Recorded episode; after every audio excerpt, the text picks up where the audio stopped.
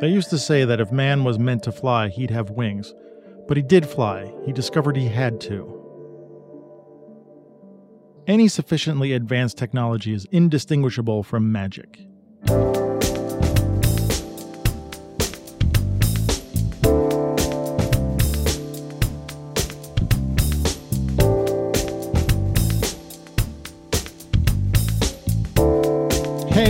Welcome to the Street Shots Photography Podcast. This is Antonio, And this is Ward. and this is episode 142 for the end of August 2021. And uh, Ward, someone once told me that August was like the Sunday of summer. I took I, I can get behind that. I think it took me a while to figure, figure that out. I didn't get what that meant. I'm like, oh, yeah, yeah, yeah. It's like a Sunday night, you know? The Sunday night before the Monday morning, Right. that's when the snow flies. So we still, I, I don't know if you live this way, but I still kind of live in the September being the beginning of the year. I mean, it was, it's obviously a school kind of thing, but it still feels that way to me, like that September is kind of like the start of the year.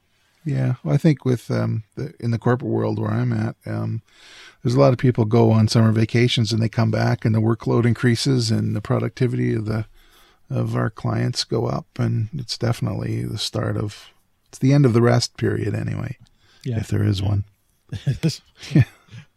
Yeah, I, I I don't like seeing summer go by like so fast, but um, yeah, here we are. I actually don't mind fall. The, the reason why I don't mind fall is that usually my birth well, my usually my, my birthday's in November, uh, and I always like you know I'm in a place where the leaves change and we get you know all the different seasons. I I tend to equate the fall, Thanksgiving, my birthday like with kind of fun times. So I Right. you know I don't always think it's school starting.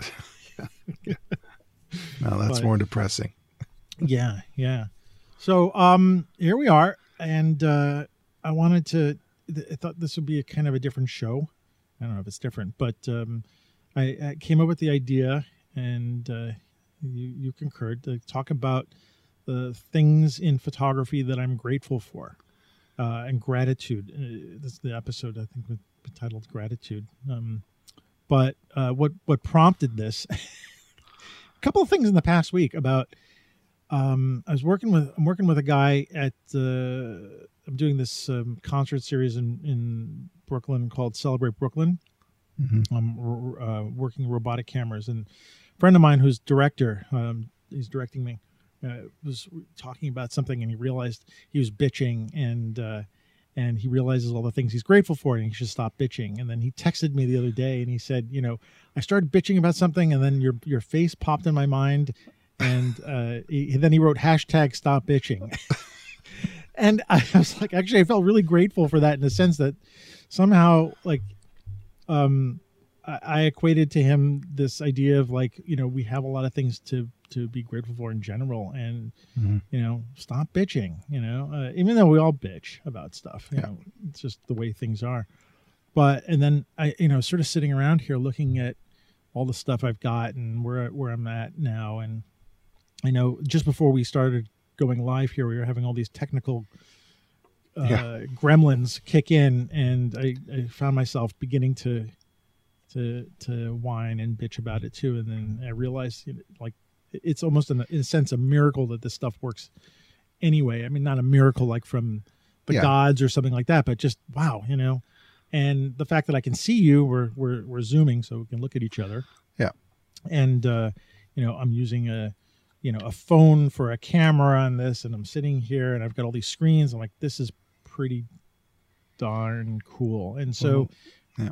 well, I got a lot to be thankful for that that people have invented this stuff and have created this. So I thought, well, why not you know approach this from the point of view of photography and what Sure. we do that makes us happy. And you know, I was thinking that you know, I'm, I'm glad you're here. I'm glad you're my co-host. But if Tom had stayed along, if we had Mm. Tom and I kept going, I have a feeling that we probably would have come up with this a few times. Uh, we might have come up because I remember Tom has always been.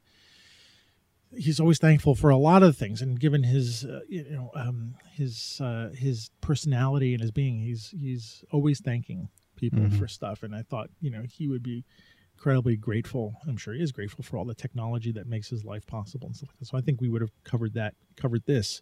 Yeah. at some point. So I'm really glad to be able to do this with you. So I thought maybe we could just go through like I don't know. I wrote down a list of stuff, and I thought I'd go through it randomly and see what kind of conversation it sparked about Sure. Being thankful for the stuff we have. And so I, I was looking at my list. I don't even know where to start. um, Well, I mean, you, you came up with a list, and I looked at your notes, and I thought, I, I don't. I mean, I could have an endless list too, but I was thinking, you know, from a photographic point of view, what it is that I am thankful for, and I think I'll start with photography itself. And Hmm. I had a great experience here last week, uh, last Thursday. Um, I had a friend I've known from childhood visit. He came from the West Coast, um, and we visited until just about two o'clock in the morning. wow. Um, and yeah, I was on a school night too, so school, and we reminisced a lot. We talked about what was going on in our lives now and so on, and the you know he was interested in my Instagram account, and he's a, he's a lawyer, so he wants to stay off uh, social media. So I just showed him my Instagram stream and see his reaction to that work after knowing that I had the dark room when I was like 12 years old and so on, and seeing you know what he thought you know might have been growth or whatever, and Mhm. that I stayed with the discipline, and then it has real meaning to me in the conversation that we had. I really was kind of passionate about because he's not he's not I mean he's a musician. He's a French horn player. Like um, he has a, a degree in uh, music performance I believe among the other uh, the other um, uh, degrees that he has. Jeez. and um, yeah he's one of those really high functioning guys but I've known him when, when he was a little pipsqueak so Yeah, you know yeah. I can talk to him you know I was yeah. But anyway he uh, it was fun to to to with someone who's not in the discipline but who knows you really well you can share your passion kind of unreservedly. Here's what's going on. Here's what i think about this. Here's how i shoot street and here's how it Mhm. works. And you could tell he was reacting like oh this is a whole different kind of ex- you know type of expression. And uh, it was very satisfying for me. So when we were talking about my my dark room and all that kind of stuff, and then there's that kind of there was that gratitude aspect of how this hobby and almost a vocation, not quite. It's really just kind of a uh, you know a life for me. It's a life affirming hobby, and how it was kind of the river through which all these other things that we're thankful for uh, come from Mm. you know whether it's gear that we bought to solve a certain problem that we had or gear just because it was a materialistic hit to little endorphin thing you know that you bought that lens or whatever I, you would know about that i'll let you Yeah, talk I, about no, that I wouldn't know anything. you wouldn't know anything about that. I don't. What are you talking about? yeah, yeah. So, so I thought it was that's where for me that's immediately what I thought of when you suggested this for the subject of the show. Um, so that's where I'm coming from. So, uh, you know, uh, I think a combination of your uh, your list and my, uh, you know, going and taking a dip in the river of photography. Uh, I think will be a good. I think it'll be a good discussion. Yeah. When I was coming up with the list, I started, you know, I was sort of randomly coming up with things. And of course, then I went back into time and started off with, uh, you know, these little hit points like well, what, you know, and how far back would I go, you know? And I went pretty, pretty far back. And I, I only had like, I think I went have 17 on this list. And I, I'm sure I can Mhm. come up with another 50. Uh, Mhm. in which case, that might mean that if this episode is taken well, maybe we'll do, we could do others as well. Um, Okay. because I think there's a lot to be thankful for, and I think it's I, I I think it's useful to um to to look at this thing that we do and and realize like first of all all the energy and people and technology and and you name it that's behind us to bring us to this point, and you know we could still complain about like you know this thing doesn't work right, Right, this thing right. doesn't work the way we want to and people get online and and and, and do that all the time and I, I is thinking it's important that we you know take hold of what we have now and you know if any of these people are listening you know through the the the universe and the heavens or however Yeah. the the energy is there that uh, ultimately like you were saying like for me photography is meaningful you know it it it brings some purpose to my life Mhm. and it is i think good to every now and then acknowledge that to the world you know Mhm. and we're lucky that we have this medium that we can do and you know we have a uh, uh, you know hundreds of people who listen and and you know maybe this goes out to them and then and it branches out and stuff like that so Yeah. um and i'm feeling in particular like i i, I can't remember if i mentioned in the last episode that i did get a job right I Yeah, I you did. that. yeah i started in october and i'll i'll let people know then if the if i'm able to share that information at the moment i'm not going to share but i will have a Mhm. and i'm and i'm at, you know there is one of the things i'm very grateful for and it was like for me it came in at the perfect time you know, it was like i needed this job and rather than like i deserve a job or something like that someone you know someone is is taking a look at me and thinking like i can help solve you know something for them and so Right. rather than like i deserve this or something like that i'm like really thankful that uh, someone's looking at it that way so anyway it's like taking that and and applying it to here what we do so Mhm. uh, I'm trying to think of like the first thing to to start with, and and the first thing that's popping in my mind is is is Polaroid cameras. Mhm. Because I realized that um my one of my first cameras I that my mom gave me and it was on my birthday was a Polaroid land camera. Mhm. Right, it was one of the old ones that I think the uh, op- the the whole front opened up. Yeah. had a bellows on it, and I can't remember the kind of film the number of the Polaroid film that came in, but you put you put the film in, took the shot, you pulled it out, it was black and white, you peeled it off, and then you had to coat it um, with this really great smelling Yeah. stuff that kept it, It- it's from. nostalgic though. If you smell that, it'll take you back. I'm sure. that's the thing. That's well, Yeah. first of all, you can't smell that anymore because the stuff No, is gone. that's they right. don't make it anymore. Nope. Um, but the last time I smelled it was with a Type 55 film, Mm. which also had this. Might, the original film might be t- Type 55. I can't remember, but you could buy it in like the drugstore, as I Yeah. recall. But it was this kind of vinegary-ish, not quite smelly stuff that you coat it, and if you didn't coat it, wherever the picture wasn't coated, would start turning brown. So it was Right. like a fixer. So I remember that you know we all know Polaroid is an instant camera, so you take a picture and you see it immediately, right? And anybody who's growing up now with phones or even with Polaroids now is like they take that for granted. That was Mhm. you know that was a that's a thing back when i was i don't know seven or eight when i got my first when i ever got this first camera because i was definitely in elementary school Yeah. Uh, because i've got pictures. I gotta oh, i'm gonna find them. I have pictures of the birthday party that i Wow. uh, and my cat my black and white cat that i think i can find that picture of bc so i was definitely in elementary school when i when i got that camera. And it's funny because i'm now starting to remember this.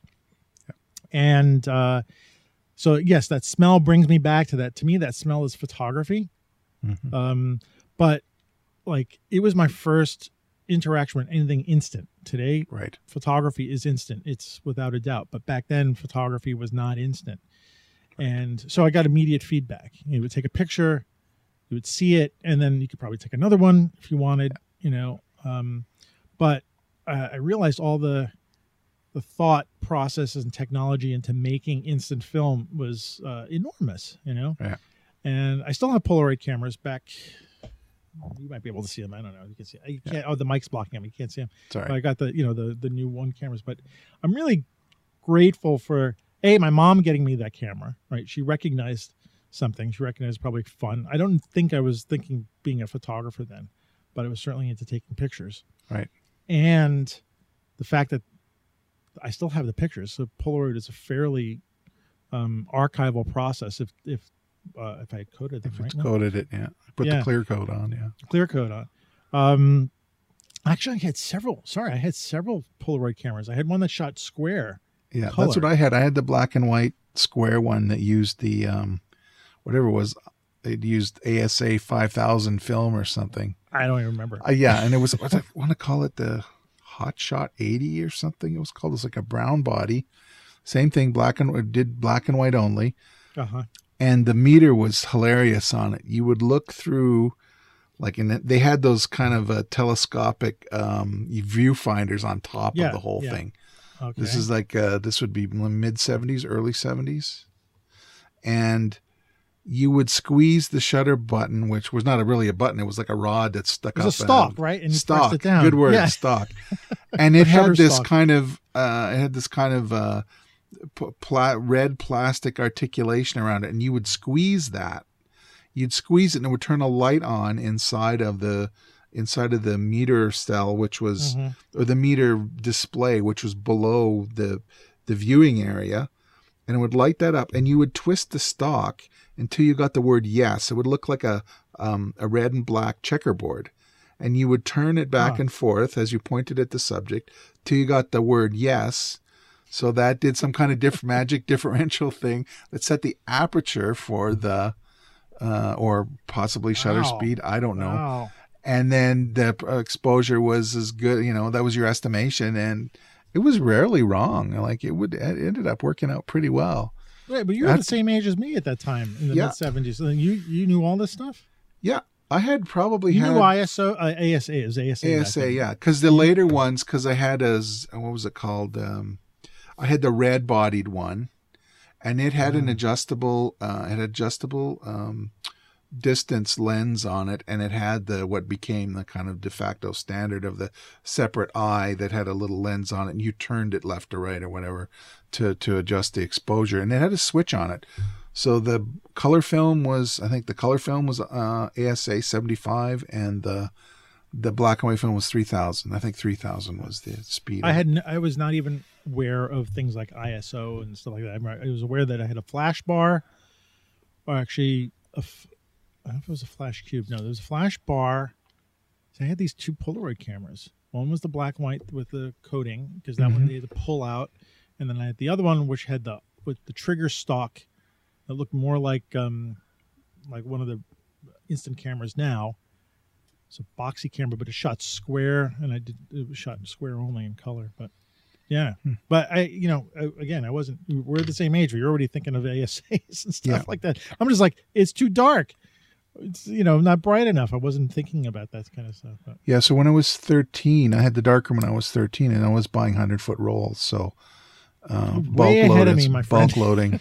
so I was like, do I buy, do I buy plus X or tri X? And I was like, I underexpose all the time anyway. I'll just buy 100 feet of tri X and roll my own.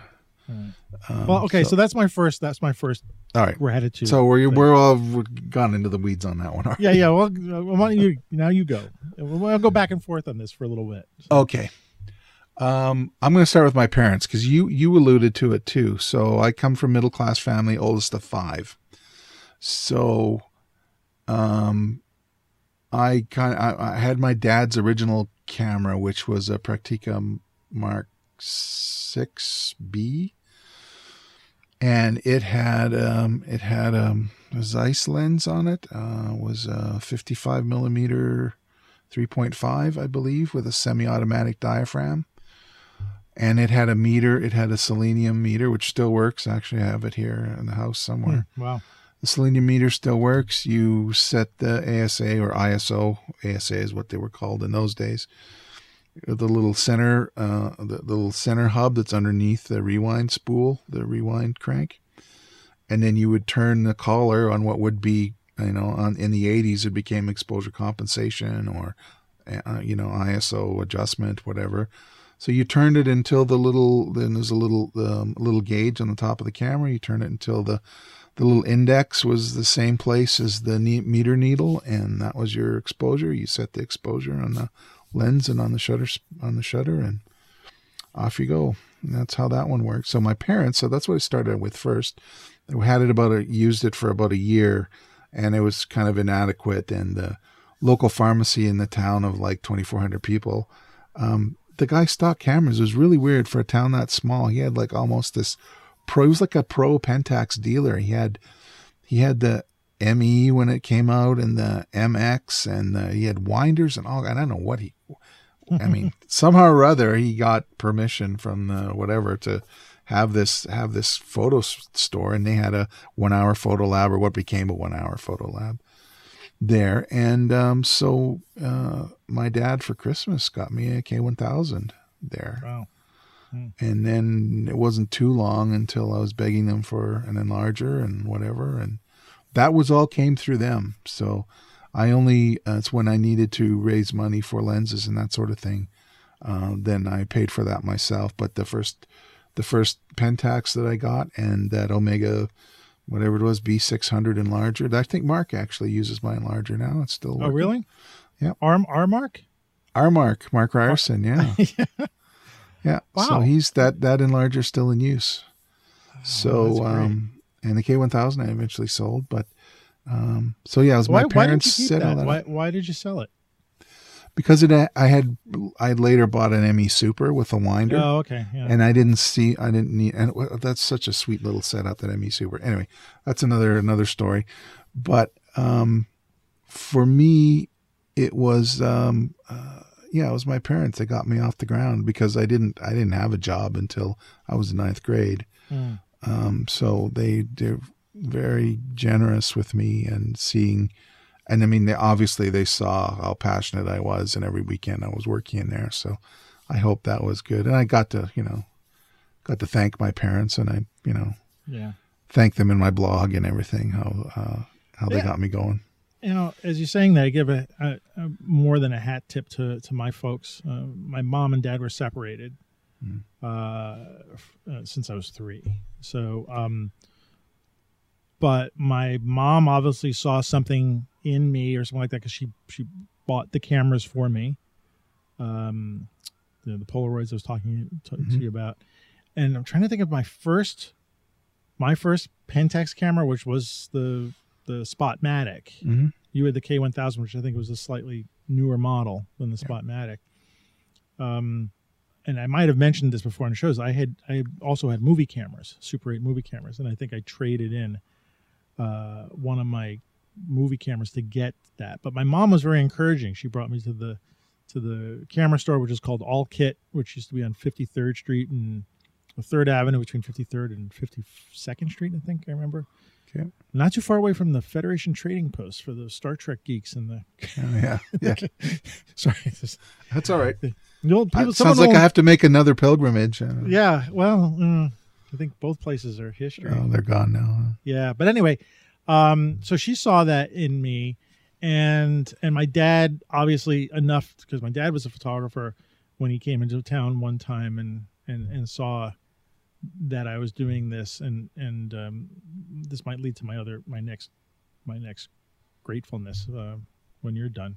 But you know seeing enough of that and and telling me what to do not actually being the person who who did it like showed me the ropes of photography just told me what to do because he was no longer a photographer then when uh, not actively uh, when he told me what i should do to improve my pictures. So so yeah tip to the to my parents as well you know i mean i, I could bitch about them as in some Mhm. way but you know grateful big time grateful you know that uh, somewhere along the line both of them in their own ways saw something uh, and and sort of gave me that little that push so Right. uh, yeah Cool. okay should i go next You want to go next? I'm. oh, I you still go next. going you still going Yeah. So yeah, Go uh, I, I can go.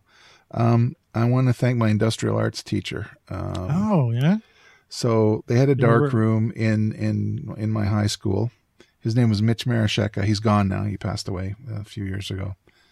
What I liked about him was yeah, they had a dark room, and this would have been tenth grade or eleventh grade. I think it was eleventh grade uh, or grade eleven, as we say in Canada. Um, uh, he had a dark room, and for most students, that dark room in the um, AI lab uh, was the um, or IA, sorry, IA, I get confused. Industrial arts was their first exposure to a darkroom.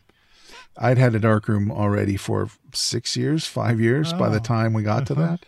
uh-huh So I'm rolling my eyes the whole time he's showing us all this stuff. That's so funny. Um, um, I want to bookmark this for a second because you're, we, I, I tell you this a few times, but there's some similarity eh, of experience that we have. Yeah, So what you're describing now is a very similar experience I had when I went into high school. But go ahead. Yeah. go. So anyway, so and I think Mitch knew that I had done, you know, that I'd had a dark room at home, or I was bragging, or who knows what. But so we had these assignments. We had to show action. We had to show portraits. We had to do whatever and all this kind of stuff. And we were paired off, and we were paired off. I was the biggest guy like the fattest guy in in in this in my grade, and I was paired with the smallest guy in the grade, and he was looks like he should have been back in junior high. Little guy of Finnish descent, right? So Gene, mm-hmm. and um, so we were paired together, and we got along really well. I mean, there was no problem. But the big guy and the small guy, so he'd take pictures of me, and I'd take pictures of him, and whatever, and we'd go mm-hmm. do the you know, go do the darkroom thing. I let him do it. I let Gene do all all of the stuff, you know, because you know I'm just, and it was steel reels, which I didn't have. I had Paterson oh, reels, yeah. So I was showing him how to roll it on the counter, and even I, my technique was pretty good, even though I didn't have, because I had read in the Time Life books about how do you how do you feed a roller, right? It was all stainless steel, and it was like more professional actually than what I had at home with the proper uh-huh. bath and temperature controlled. You know, we could see the there's a temperature in the faucet, so that was all good. And I was like, I wish I had this darkroom. And I remember um, showing off the pictures at the end of one of the assignments, and um, uh, he, he would, you know, I laid them out and proud, almost put my feet up. I was so smug, right? He says, "What do you want me to tell their?" He says, you want me to tell you they're beautiful rosin they're beautiful. All right now let's move on. You know like that whole kind of not letting me not letting me have the moment. Yeah yeah yeah. Like yeah. i know everything. I, yeah. know, i just i've been doing this for years and gene's done a fine job but you know this i mean i mean there's not any dust on these prints. I mean come on they're fabulous right?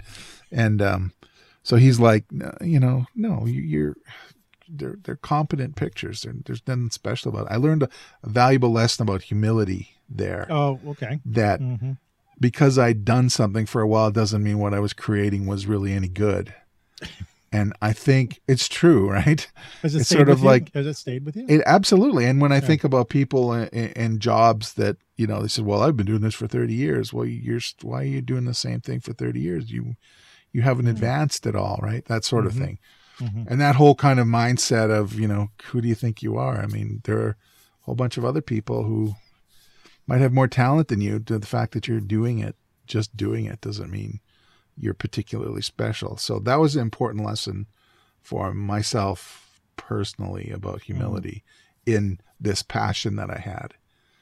And I think uh, it's helped a lot when I'm having discussions with uh, my friends about photography. If I didn't learn that lesson of humility, I would have been, you know, a total jerk talking about it It took me a lot longer to learn that actually. Mm. Um, I had the same experience when I, my high school was, uh, you know, we have, uh, I had grade school, junior high, and then high school. And junior high was three years, and high school was three years, rather than, mm-hmm. I know some people have call it middle school, or I don't know how it goes. Yeah. Uh, but my, you know, some people's high schools are 9th, 10th, 11th, and 12th grades. Yeah. Mine was 10, 11, 12. Yeah. So when I got into 10th grade in my high school was a high school of art and design, I had that same kind of thing. Like I've already, I had already been doing darkroom work, right? And so I had that same smugness or something like I knew this already. And I think I even had to talk with the, um, one of my instructors was the uh, vice principal of the school as well. His name is Mr. White and uh, you know he did not cook crystal meth in the dark room. His name was not Heisenberg. Yeah. But but I had I remember telling him that I knew like I knew a lot of stuff, and he actually made me, as I recall, he made me um like a helper or something like that, to like be able to help other people. Right. Or sh- like if I knew things, I would show them but I didn't learn that humility until later in college when um, during a critique class. You know, that mm. that was way further on, and then and then I got my my hat handed to me. So anyway, I resonate with that a lot. Like when you were saying that, like holy crap, that's yeah. I'm the same age when you're when you're talking about that. So yeah, um, cool. Yeah, I, I like to think that both of us had have learned humility humility and have advanced somewhat in the past thirty years. Well, maybe I'm still a jerk, just not so much about photography. I still think I, I still think I'm learning photography. I don't think I don't. Oh, that's ever yeah. know that photography. Like I'm never going to finish knowing it. So um, no. anyway, the arts are like that. I think. Yeah. So my my next one is, uh, and it's, I guess I'm you know taking the thing about going back into time um, a little bit, but um, the continuation from the last one. There's three photographers who I don't know are still around or not. Um, uh, a guy named Stuart Roth, uh, Alan Jay and John Goretti. And it's actually John Goretti and Stuart Roth uh, owned a studio on West uh, 30, 21st Street, uh, right off of Broadway. And Alan Jay was a, a younger photographer who was also renting from them, um, renting the space. And these are the three guys. Actually, uh, Stuart Roth and John Goretti were good friends of my dad. And to continue the story, uh, my dad told me, "Look, you know, this is the camera you have to get." You know, he told me the kind of camera, and you go to my friend Stu and uh, John and Stu, and go to their studio, and they'll show you what to do. And and they took in, and I'm trying to think where where was I? Seventh grade or eighth grade was rough time. So I can't remember how old I am at that time. I'm not good with the ages and stuff but took in a kid that young and uh, and showed led me their dark room um, and stuart roth took time to uh, teach me how to develop. Of course he did it in open tank method which means Right. i couldn't see anything. Right. Couldn't- you know open tank method means that uh, we you know you, you load the film onto a reel in the dark uh, everything's in the dark. And so i had no ability to to see what he was doing and he was talking to me. He was also very philosophical person and as a Right. you know an eighth grader a seventh grader i was like in one ear and out the other you know just show me what to do. Um, with those three guys and alan j um, didn't really have a direct like help me uh, there um, because he was sort of a in and out photographer showing up but um, he did have some influence. And you know what? I, I googled these three guys their names and the photography and i can't find a single picture Hmm. anything they've done. And i you know spelled their names all different ways and i'm really kind of so maybe in the group of people who are listening if you've ever heard of a guy named stuart roth a photographer named alan jay or a photographer named john goretti reach out to me. I'm still trying to find information of these guys. But i'm really grateful to those to to that experience because they weren't getting paid. They were doing my dad a favor. Um, there's this young preteen teen kid who you know shows up and the first thing the guy told me on the phone was like you know pick up uh, kodak Polycontrast paper. I remember that exactly. Mhm. He goes, shoot this film buy this paper come over to the studio and and we'll start. And i had sort of open access to the studio. I didn't have keys but i could go there uh, when i wanted and and um, and develop film. And there was a there were it was a huge studio um, Hmm. huge studio. Those guys were shooting catalogs and stuff like that. And so they had physical sets like living rooms and kitchens built there. Wow. uh, it was a floor through. So it went from the front of the building to the back of the building they had a like a living room up front and an office um, and a kitchen area and i still remember the music like the the uh, the, cars was uh, always playing on the radio Wow. uh, just what you needed was was the Yeah. one song that i equate to uh, photography as For me, it was Let's Go in the arcade in my small town, oh yeah, yeah. where my wife used to work. Actually, that's, that's So- going down another rat hole there. yeah yeah so those three guys and that experience uh, i'm really grateful for. It was it was the i guess the lesson is and I, i'm still trying to carry this a little bit now i wish i you know if i had a studio or if i could do the same thing um, then uh, to to some friend's kid who's just learning photography. And i try to you know i would be doing that now more often. I mean i think that's probably why i like doing the teaching because Right. um, uh, in fact, I just ran into this weekend. I went and shot some. Uh, I went to Greenwood to photograph some birds just to get out of the house and try that again. Mhm. And um, I met a bunch of uh, birders, and and we started talking. And uh, I, I got into like they wanted some information. Some of them wanted to understand some things about cameras and stuff like that. And I just got into that mode of like not Yeah, mansplaining, although I can't imagine there's, you know, there's that fine line, but just the this idea of like wanting to share my knowledge and stuff like that. And I think that stems back from these guys helping me out when I was a kid. So, so Hmm. uh, I'm, I'm incredibly grateful for that experience.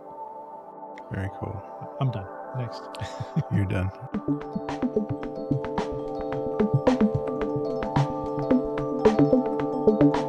Now, so now it's my turn, isn't it? I, I hadn't really oh, we could tennis it. ball this all night. If you, Oh yeah, we can. Yeah, ping pong. Yeah, I'll throw you. a or I could do one. another one if you want. You'd be in mid sentence. Okay, your turn. Um, My turn. Yeah, no. no, I know it'll be no, it'll be my turn. Well, I'm gonna say, um, I'm going to pick uh, my first digital camera, which was uh, Oh, we're going to okay. go 2002.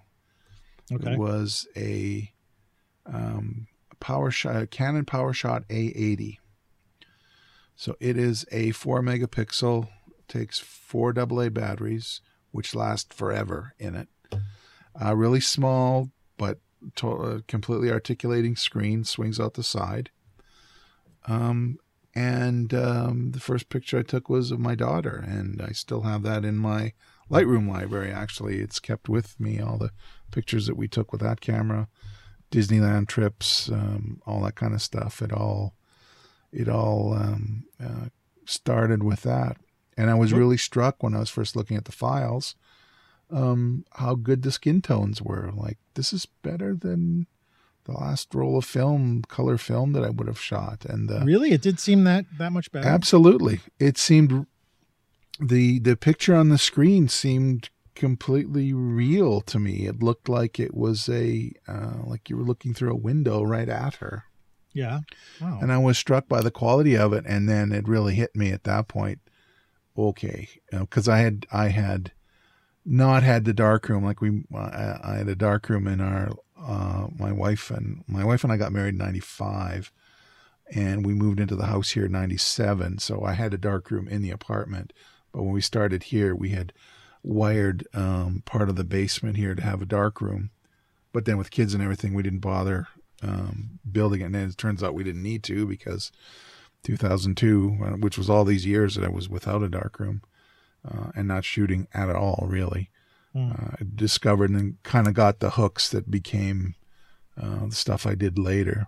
But it was that that PowerShot A80, and still it's got rubber bands around it now because the the it had been dropped and the the, Ah. the door the battery door doesn't stay closed. That It's sort a of plastic thing. body. It's a plastic body. It looks Yeah. metal, but it's meaty because of all the batteries in it. Like yeah, yeah, it, and you know it's got the mode dial, and it seemed to operation was easy and it was like I don't know a five times zoom or something, a perfectly adequate, like a twenty four to seventy equivalent.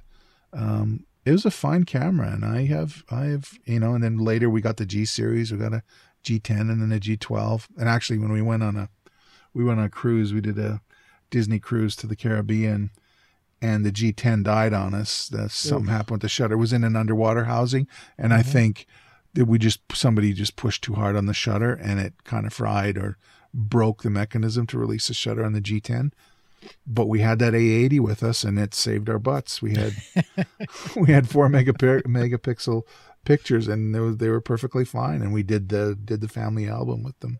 And you still have you still have these pictures. How were you storing them all those years? Uh, we had a DVD or- Macintosh by then. Um, oh, you just transferred the files from transfer the files over, yeah, into Wow. uh, what, an iPhoto or whatever. Yeah. Uh, I mean, you know, I have pictures from back then. There were, I think, I don't obviously have the hard drives. I put them a lot on, uh, you know, CDs and, and then eventually DVDs, and uh, a lot of that stuff still is sitting on discs, which I don't know if will still fire up Right. actually.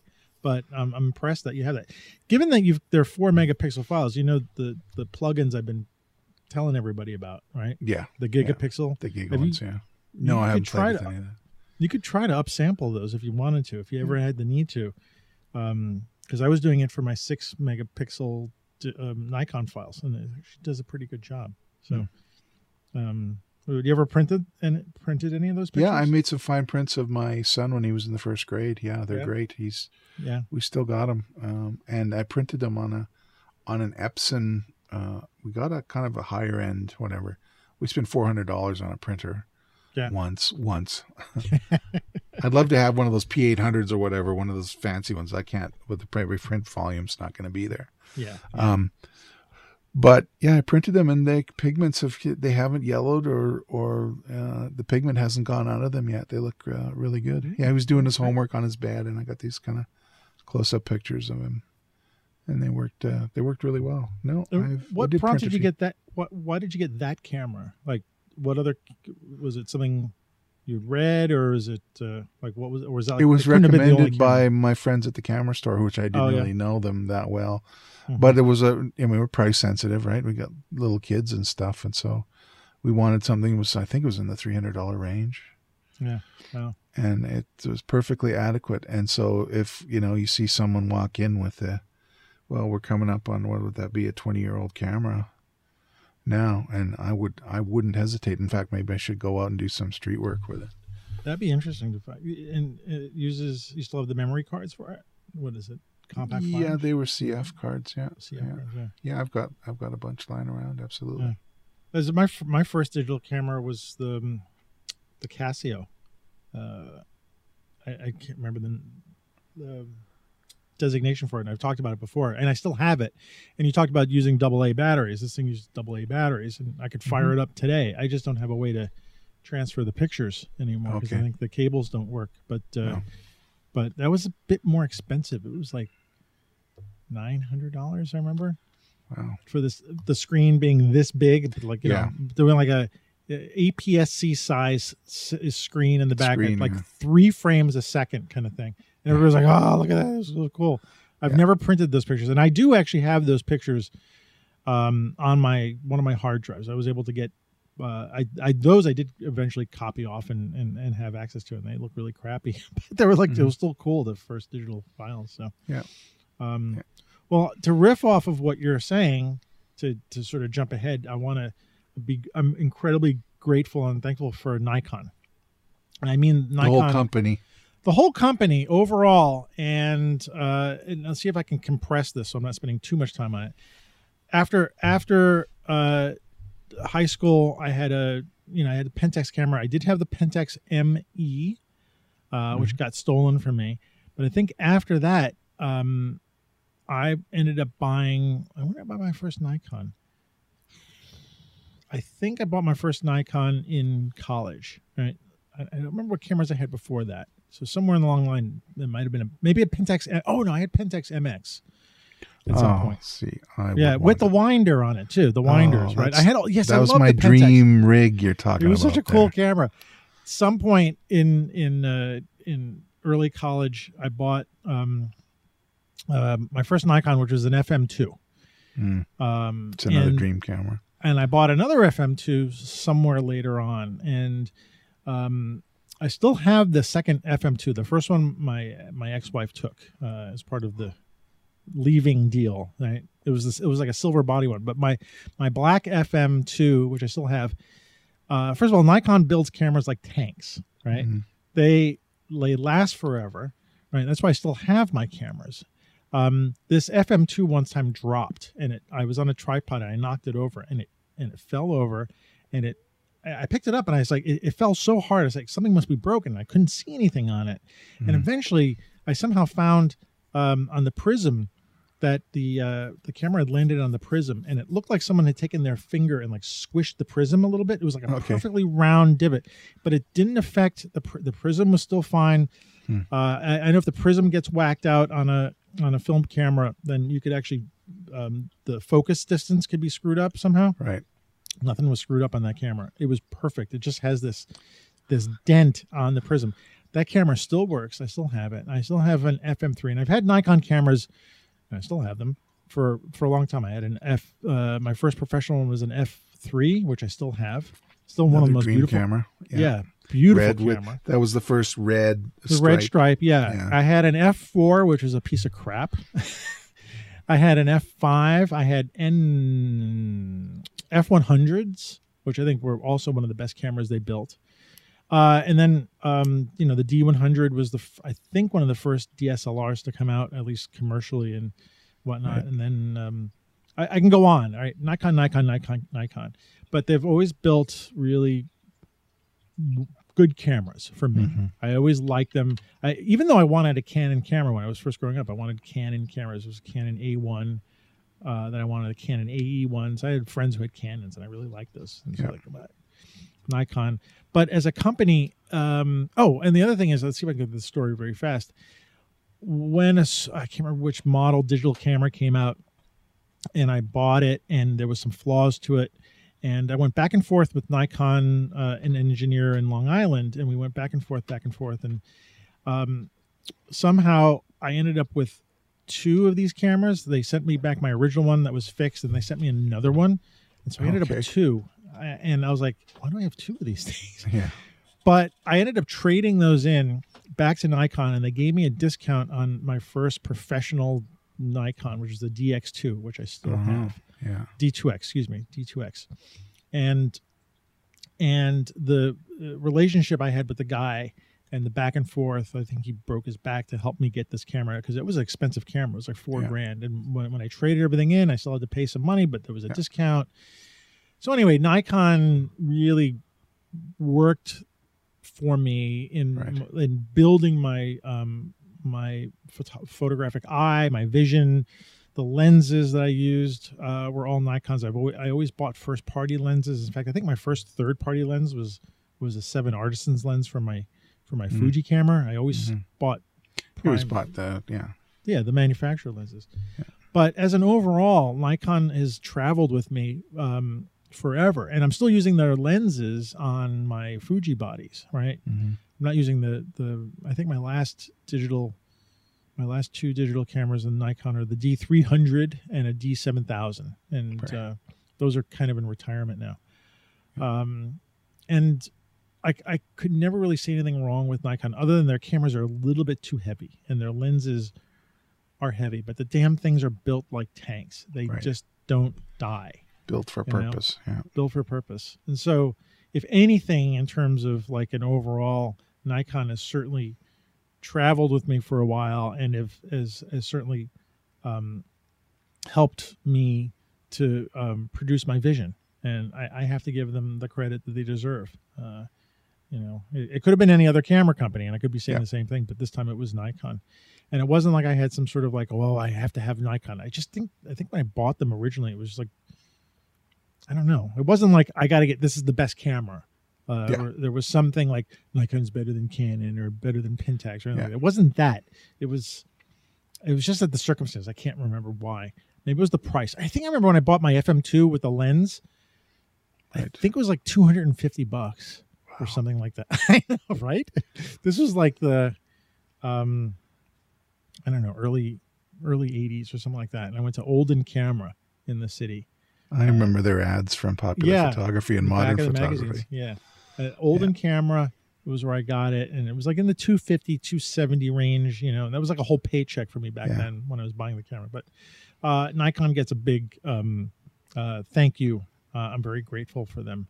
Uh, and, uh, you know, I wish them all the, mo- the mo- most success possible, you know, Yeah. still. Uh, but yeah, I'm a Fuji guy. Cool. all right. I hand it off to you. I Um, we got time uh, for a couple more. we yeah. got time for a couple more, ten minutes Yeah. or so. Um, uh, I'm I'm thankful for the group that I've been associated with for three years now, called Beers and Cameras, Mhm. and I bring them up in the conversation every now and then. Now, what was the original Beers and Cameras that was originally uh, organized by the Camera Store in Calgary uh, is not going on right now because of COVID, and I Mm. don't know if they're going to start it up again. I hear things that no, they aren't. Yes, they are. But anyway, so what they and I think it was 2018 or 2017 when they first started uh, arranging them, and it used to be twice a month, and it went down to once a month. But the gist of what they do, at least here in Calgary, is they pick two pubs that are walking distance apart. You go to the first one, maybe have your dinner and have your first beer, and then they do a photo walk with everyone who's attending. You walk to the next venue, and then you uh, sit down and you have your second your second beer or whatever, and you talk things over. And it's just it was just a great uh, a great mingling, a great social event because you could sit with your friends that you sat with for you know since the beginning, or people you knew from before beers and cameras, or maybe you decide, oh, you guys are boring, I'm gonna go sit somewhere else. So you do that, and you have these sometimes deep philosophical discussions, like my friend John, you know, is the was the uh, book curator at the camera store and so on, and uh, new people and seeing new people discover photography for the same for the first time, or answering their questions, or people being shy and get, helping take them out of their shell. As you- you're talking about, you know, enjoying sharing your knowledge. I kind of got that from the beers and cameras, but without the uh, without the responsibility of being the teacher. I'm just answering a Right. question that they have, and right, right, right. I, right. you know, I get a little verbose, but I, you know, try to get them. no, you get verbose. Me get verbose? I get off into the weeds. You're as but I- ver- verbose as I am. That's, well, that's why we're doing this if we're getting into a technical thing about cameras, then I will just go down and and actually this camera was manufactured, and, Mhm. you know, whatever. If we get down into that level, but anyway, so they they you know these beers and cameras events were great, and I learned how to drink beer and appreciate beer is another thing too. Oh, that was part of it. I right? was part of it, like, and I'm like, well, if they'll let me try the brown ale, I'll have the Hefeweizen, or I'll Mhm. have the whatever kind of beer, and so I got a bit of a drinking vocabulary, which is, you know, I don't really drink beer that much, and I don't keep it or f- to drink here at home, right? So it's just an excuse to get out of the house to do something once a month to, to look forward to something where you can get out of the house Mhm, and know mhm. that it's there and it's something that you look forward to and these little goals that you set for yourself for the, the week so anyway so when it when when beers and cameras shut down for the uh for covid um as soon as we could get together and as soon as local rules allowed there's a group of five of us that kind of a rogue beers and cameras uh, uh group of uh friends that were pretty tight and we try and get together every two weeks or uh it's a little we've had a fair amount of success gathering at one of our uh, one of our friends' place places, and uh, we pick you know pick a venue now that the restaurants are open. We're picking Mhm. places to go, and you're just keeping that up and keeping track of each other and so on. Do you think that? I mean, as an organization, it's it's or you're just your local group is not going to stay together because I know that once you turned me on to them or I heard about them, I went onto their site, and we should link them in the in the show notes. Sure. They're, were like um, franchise kits in a way. They that. You could you could buy uh, and use their logo, and then and They have pins and hats and shirts. right, and things, right. Yeah. But is like is that thing shutting down? You think, No, well, it's. it, I think. or is it just the, your your local no, well, they. I'm sure the camera store is still kind of own or whatever. They are the kind of the official beers and cameras yeah. uh, organizer, even though they're not doing it right now. Um, so that part, I guess, is effectively shut down. Whether or not they'll bring it back, I I can't say. But no, this is just a f- for the five of us. This is just like a we want to keep doing this, so right, right, right. let's just get together every couple of weeks. And we still call it beers and cameras, but it's it's it's Yeah. not official. It's just our own little social group. I mean, my own experience from this past weekend was, you know, yeah, I go to I go to Greenwood to photograph and just sort of get my, you know, I think we were talking about this, get your sea legs back, you know, hmm just to be out there, and then running into a group of, so how many people? It was one, two, three, four. It was four other people.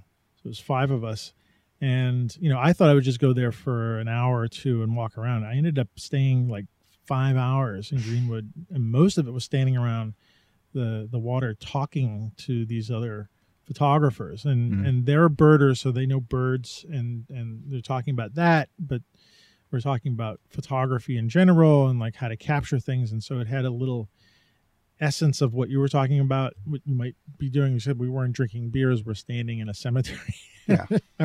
looking at you know but uh there was a there was a commonality and i think later on in uh I don't know, you may have seen in the conversation on Twitter. Someone posted I think I posted the pictures, and they said, "Yeah, we, should have a, you know, a Greenwood photography group." And I, you know, I thought, wow, that's a really great idea, and it made me remember that this idea of being together with other photographers, um, and, and in person, you know, Yeah, even if we yeah. have to be socially distant, uh, in person seems is is definitely much better experience than than only doing like what we're doing here, like Yeah. doing it uh, uh, virtually and stuff like that. And even though I can't meet you in person, and this is the best we can have for the time being, is great. But like having other people that you can just sort of, you know, look over their shoulder at their camera and and you know.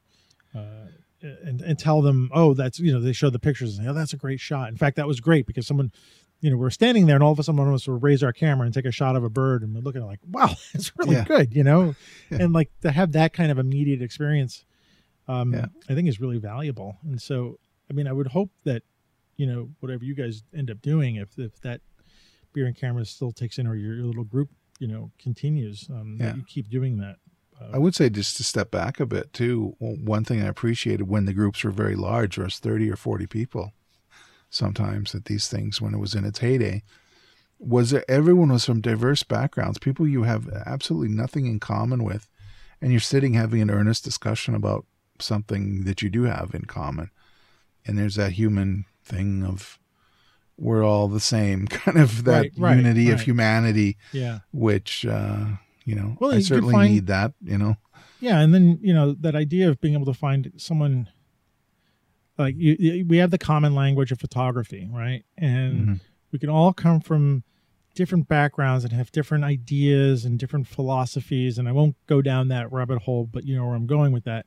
Yeah. And yet we all sort of agree that photography is where it's at, you know, in, in Mhm. this case. And and I found I, I still find that even with groups that I'm part of now, it's like, you know, I may not agree with your philosophy a hundred percent. Um and there's such a lot more divisiveness going on now than in years past Mhm. but you know we can agree on this thing you know we might be able to agree that uh, we like hot dogs right? Yeah. or we can agree that that we like this camera or we like these pictures and and and in a sense that can help bring us back together in some sense and Right. get rid of the divisiveness and so yeah if we can find that that commonality um however we do it i think is great. And and we do it with with photography. I think that, that's a, a wonderful thing.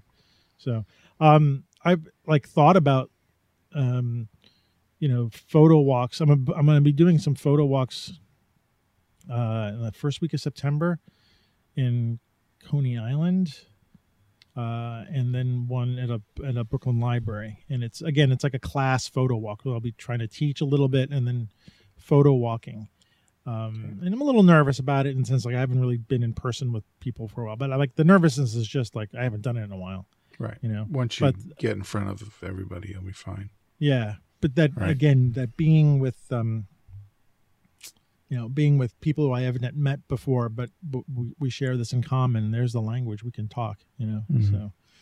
so um, cool. I do we have time for one more? I think we have time for one more. Let's see. Um, as I'm looking at my list, uh, my list is very long, and I can, it could actually, uh, well, uh, you know what? I want to leave on this one um, because it's one of the reasons why you're sitting on the opposite side of the screen with me here. But I want to make sure that uh, uh, I give uh, my gratitude to uh, Shutter Time with Sid and Mac Mhm. the podcast that um uh, uh I don't know who found me when they were listening to this show it might have been Mac um who had contacted me through uh I don't know if he contacted me through Facebook or something. I can't remember what my first contact was with him, but that led to, you know, m- me being on their show, doing the mashup, me meeting you somehow. Yeah, I was I was through Mark. Mark was listening to them,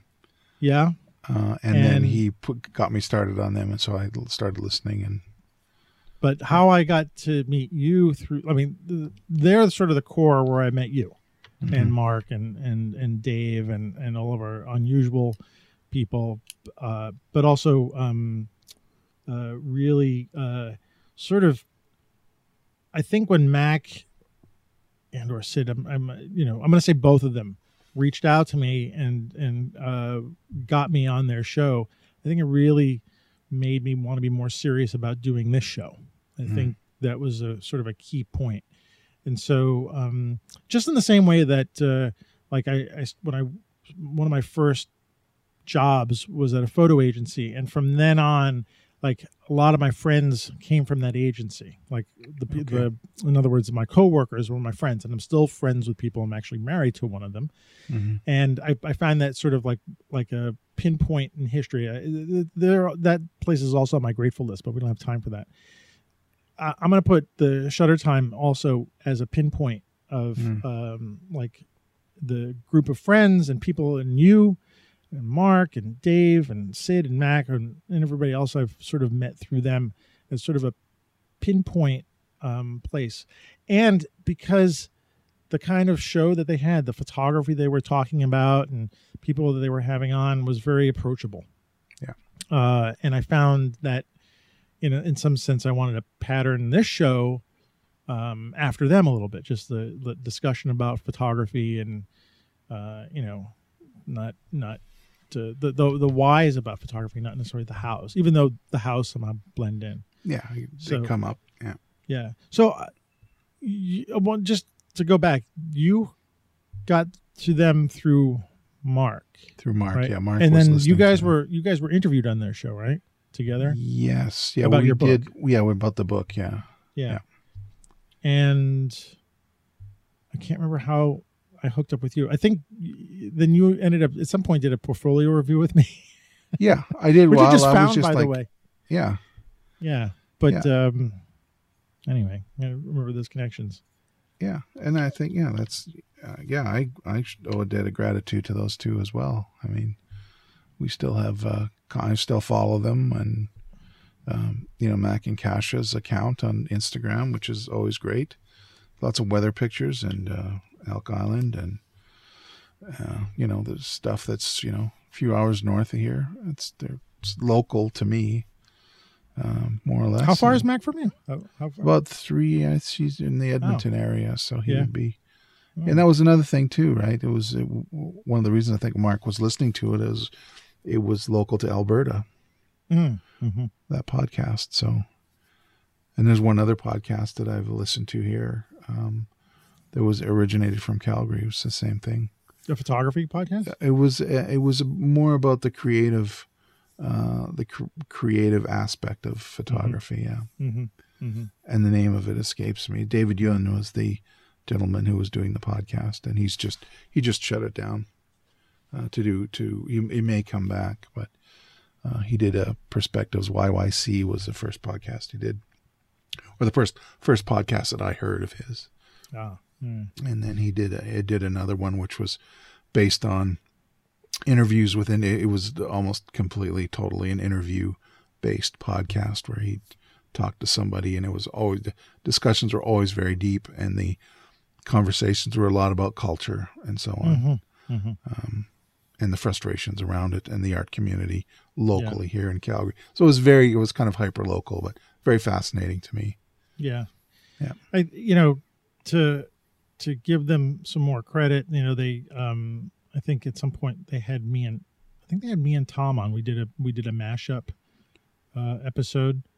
Um and I think the, Tom was still so it must have been 2000 I'd have to look back. I want to say 2013, 2014 um, and uh, I think it was like a I don't know it was a risk on their part or, or something because you know they've been doing the show for a long time, and you know me and Tom are sort of new to podcasting and not new to photography but new to podcasting, and uh, it was um, it was a great opportunity to to like get our names out a little bit more, you know, to to sort of ride on their tails a little bit and say who's this uh, who's this podcast, who are these photographers on the show? and stuff like that. So, um, yeah, I I definitely give them a lot of thanks uh, for that. And and you know they're one of a group of people. I've actually got a list of other people who've, uh, uh, which I'll leave till next time. Next time we do this, um, who've helped uh, the show or uh, sort of influenced me in, in doing a photography podcast. Because imagine that doing a photography podcast is not easy.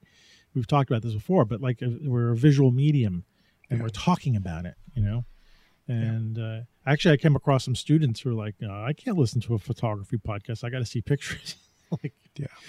You should try it sometimes. Listen, listen to a show about photography. Use your imaginations. You know. Yeah, actually, the beers and cameras, we talk about photography, and I think that was a good preparation for this Oh yeah, because putting your thoughts together about, you know, the thought process of shooting. And when I shoot, I don't talk at all. I try not to talk. right.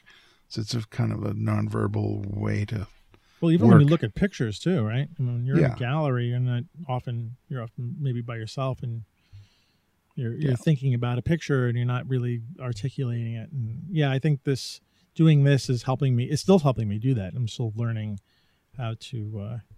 Uh, uh, and you're helping me too. I mean, that's one of the Oh reasons. shucks! well no serious serious i mean i one of my strengths well is certainly not you know being able to put my thoughts into words about photos and i found that uh, i hang around with enough smart people like you who are able to do that i think it's it, it's beginning to rub off a little bit on me Well, just people like me, not necessarily smart. oh Oh, Yeah. you, oh you you kids. all right So, I, I'm guessing we've hit about our time. Yeah, I think Yeah. so too. Yeah. Okay. Well, could we maybe you know if we get some good feedback on this or something like that, I would like to like to continue this because there's Sure. there's other things. I think it's nice to remind ourselves of of again, you know, we're we're always tempted to to um we're, a lot of people complain. And i'm one of the complainers. I'm often complaining. And uh what did my wife say the other day? She said something. It was something that happened and she said but remember to be grateful about this. Like you can choose to look at it this way or this way but you know remember like Yeah. remember to be grateful about these things. And i like you know what? That actually when when i'm thinking about things and i'm going down that path of like wanting to bitch if i can Yeah. just turn it around a little bit and say you know what? Yes i can bitch about it but look at this. Look at it from this point of view. Know we can be thankful for all these things and people in the past and the technology that we're working with and um, is an endless um, list of things to to be uh, grateful and thankful for and Yeah. i'm not trying to be all woo woo here you know in that No. sense Well, know, for me, um, I think of those issues usually when I'm in that state that you're talking about. It's when I'm trying to do something that in the end is contributing to the thing that I'm bitching about that is the great joy. You know, you have to solve this problem in order for this thing to work, for the show to work, or, right right you know, whatever. And it's a sort of, yeah, but the labor here is to get it fixed so we can do the things that we want to do right right and so that's the way I I had kind of thought because of my whole career has been troubleshooting, right? And you really have to have you have to have the mindset, the troubleshooting mindset, because you have to like it when things break. right Where most people like to have it, when, when you it's know, fixed yeah. when it's fixed and it's working, and the, when it breaks, it's frustrating. Yeah, and we tend to forget all that uh, history and energy that's gone into making the thing in the first place. You know, we, Yeah. we just and I'm part of this. I just expect something to work, or I expect you know to have Mhm. this thing in front of me, whatever it is, and and n- not remember all the. I I would like to say the sum it up as energy that went into creating it. Right. Well, just trying to light a fire in the caveman days, right? Yeah, Didn't yeah, always work, you know. Yeah. Early technology, same thing. You Yeah. know? So I just offer to the audience, you know, think of look around you and th- look at the stuff that that uh, your your um, helps make your photography work and how uh, who supports you uh, in whatever way possible to do your art and and uh, you know throw them a little throw them a little chump change once in a while. That can be in any way in any way you want to be. I was you a know? little ham-handed, but okay. that's what that's what Tom used to say. He send us a little chump change, but I mean that you know figuratively as well. Uh, know. you don't have to buy them a beer, you know. But um, even just keeping them in mind, keeping that process in mind. Look around at all the stuff that you have and who made this thing. You know, thankful for Steve Jobs for making an iPhone that's letting me do all this crazy stuff now that I didn't even realize I could do. You know. Mhm. So anyway, all right, I won't go down that list. Uh, let's call it a night, and uh, yeah. But why don't uh, why don't we uh, remind people where they can find your stuff and uh, be grateful for that? Okay. Uh, sure. I'm at Ward Rosin Fine Art on Instagram. That's where I put most of my kind of current material. I'm also on um, uh, my website, uh, which is just basically there to sell the, the rodeo book that Mark Ryerson and I did a few years ago. It's rosin, R-O-S-I-N dot C-A. And I'm also on Facebook as uh, Ward Rosin Photography. You can find me there. I'm the only one. And I also have a small business that I sell um, Seven Artisans lenses and adapters and so on. It's called Ornis Photo, O R N I S dot photo. And uh, you go there. Our unofficial sponsor. Our unofficial sponsor, yes. It's helping pay for something here. I don't know, something. Yeah, the microphone in there. The mic, yeah, exactly. Actually, maybe I should. I maybe I did pay for it out of the business account. I don't know. Yeah, I don't, yeah. know. I don't want to get into any tax trouble. all right. But anyway, that's where you can find me. Um, I respond pretty well to DMs. If you want to talk to me, that's fine. Awesome. And uh, yeah, you, my places are uh, Twitter and Instagram at AM Rosario. Uh, Facebook is Rosario Photo. And uh, those are pretty much the places I hang out. And uh, wanted to sort of bounce this off as just as we're, we're leaving. Um, I was wondering if it might be worth uh, having a, a, show Instagram feed or something like that. Uh, mm-hmm. I, you know, if I get feedback from everybody and say, yeah, start a feed up, and maybe we can start it up. And uh, I don't know what it'll take to, to maintain it, but uh, I'm willing to give it a shot. So if anybody wants to uh, uh, let us know if they want to see us posting stuff on IG, drop us a line in the credits, in the comments below, and yeah, we'll see what happens. Uh, Ward, thanks for thanks for hanging out tonight. My pleasure as usual, my friend. Yeah, and uh, we will uh, see everybody in September at some point. See you in September. All right. All right. Uh, have a good one. You too. All right. Bye. Bye bye.